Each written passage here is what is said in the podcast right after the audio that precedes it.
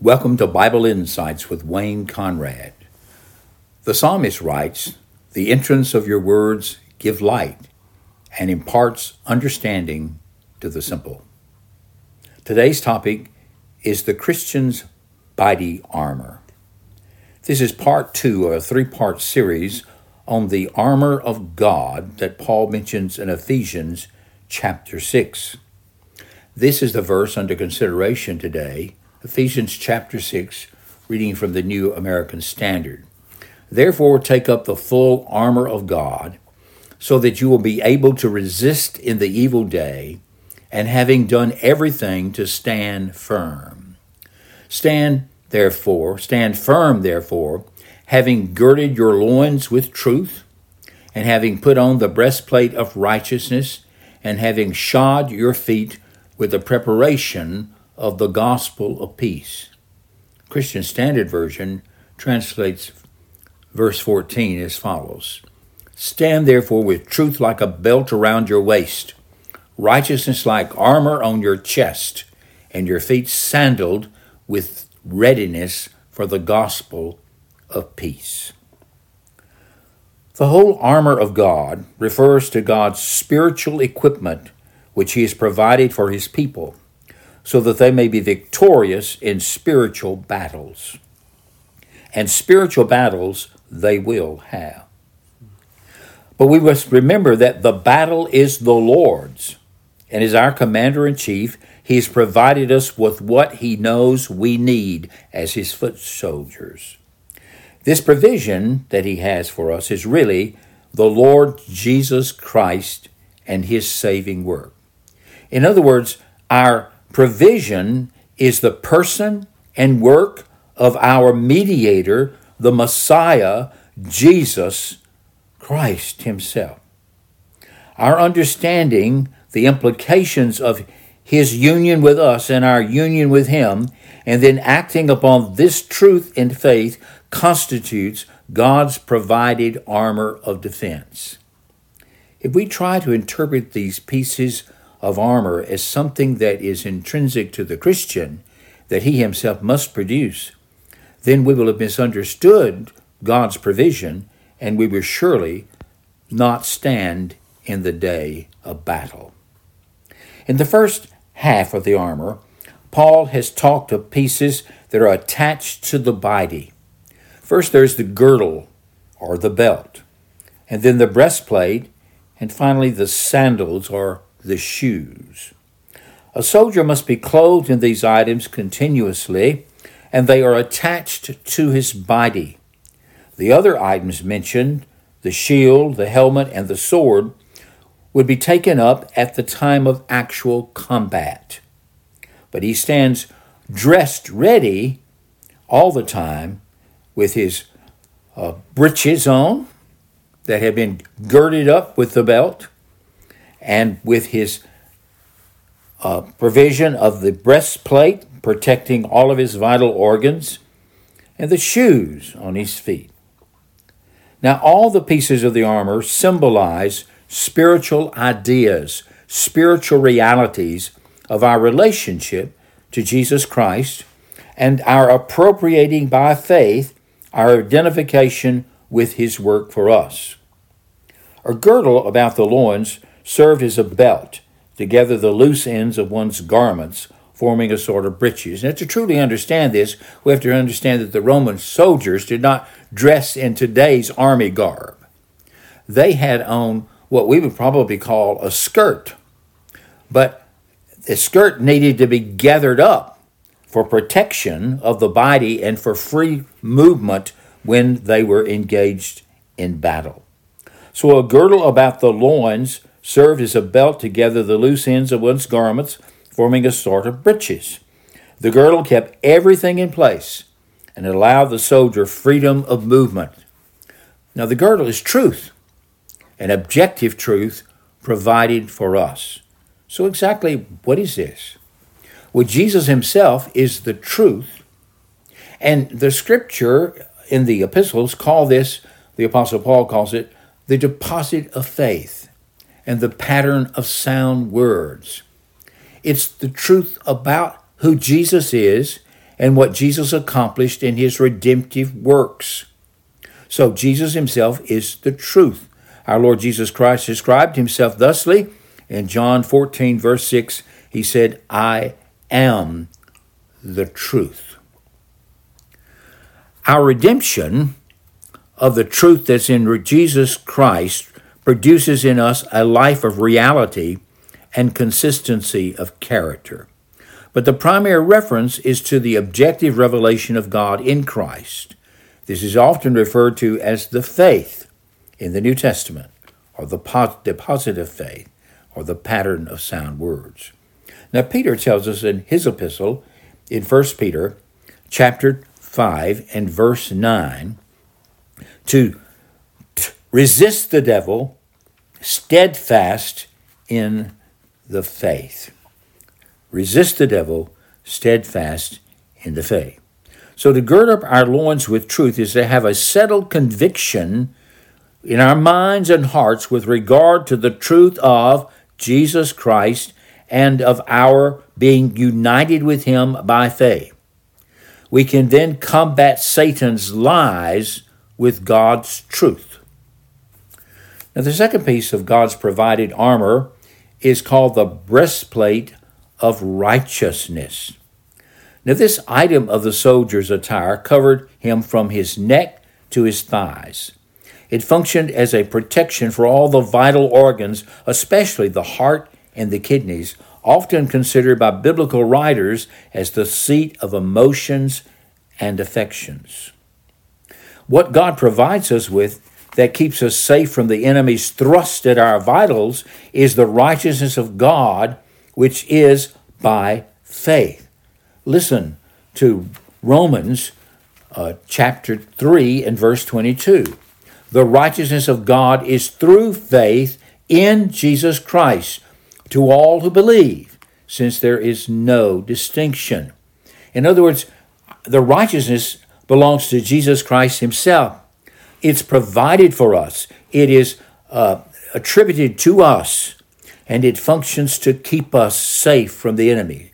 We are not saved and we are not protected by our own degree of righteousness or righteous living.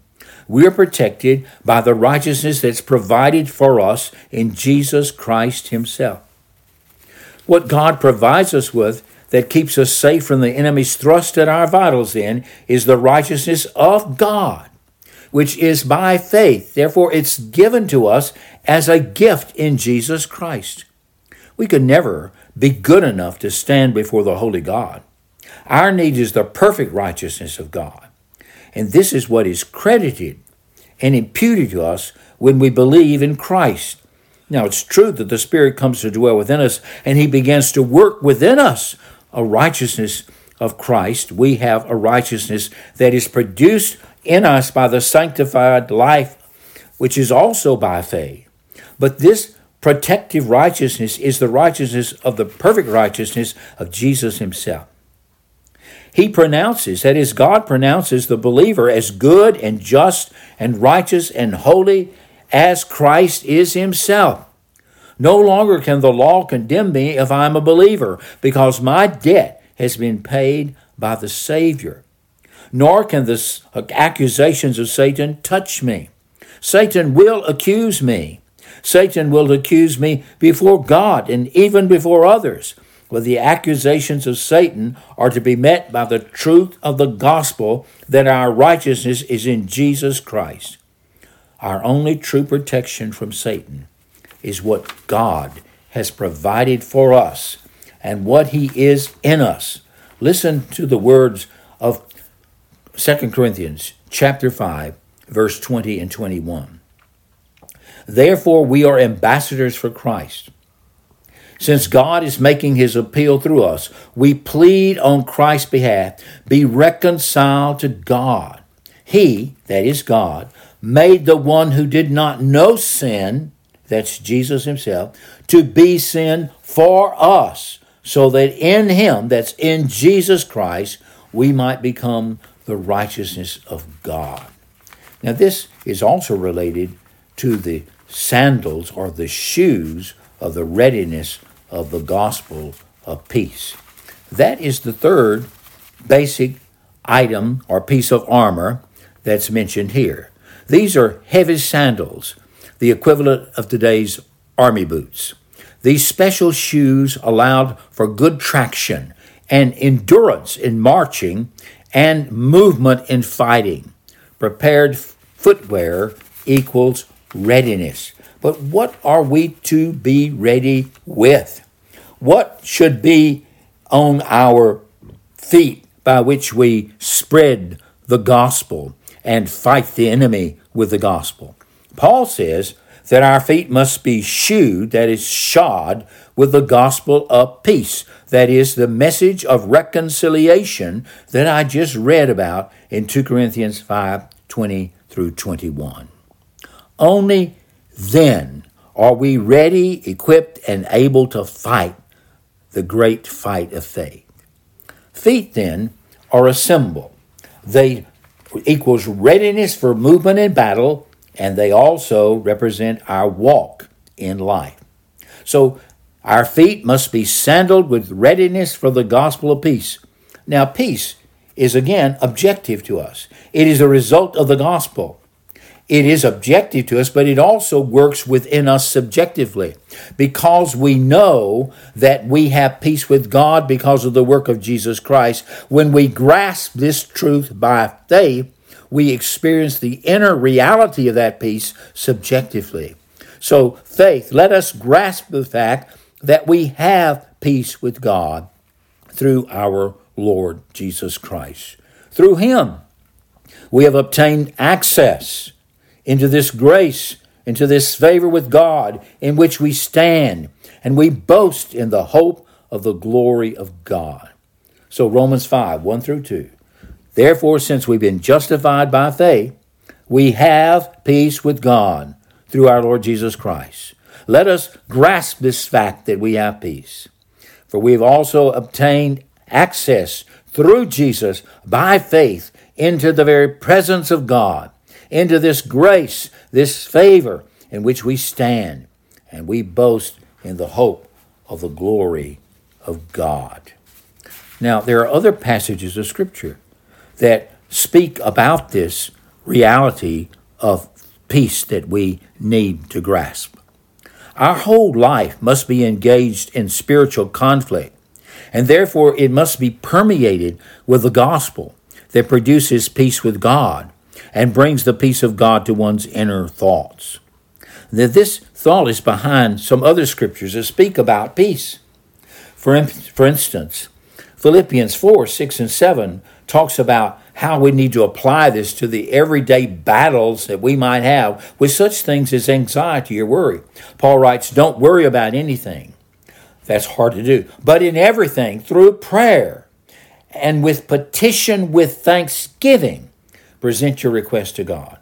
The result and the peace of God, which surpasses all understanding, will guard your hearts and minds in Christ Jesus.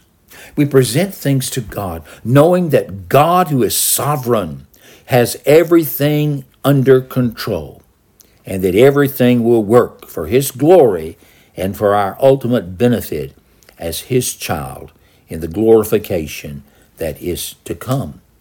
Then here these benedictions that Paul writes in the same frame. 1 Thessalonians 5:23. Now may the God of peace himself sanctify you completely and may your whole spirit, soul, and body be kept sound and blameless at the coming of our Lord Jesus Christ. In Hebrews 13 20 through 21. Now may the God of peace, who brought us up from the dead through our Lord Jesus Christ. Now may the God of peace, who brought up from the dead our Lord Jesus Christ, the great shepherd of the sheep, through the blood of the everlasting covenant, equip you with everything good to do his will, working in us what's pleasing in his sight, through Jesus Christ, to whom be glory forever and ever. Now, these shoes are called the shoes of the gospel of peace.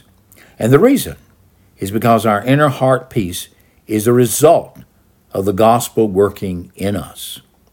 The resulting conviction that we've been reconciled with God and that we are safe and secure in our Lord Jesus Christ gives us the courage and the zeal to fight the good fight of faith. Next time, we'll look at more of the armor of the Christian soldier.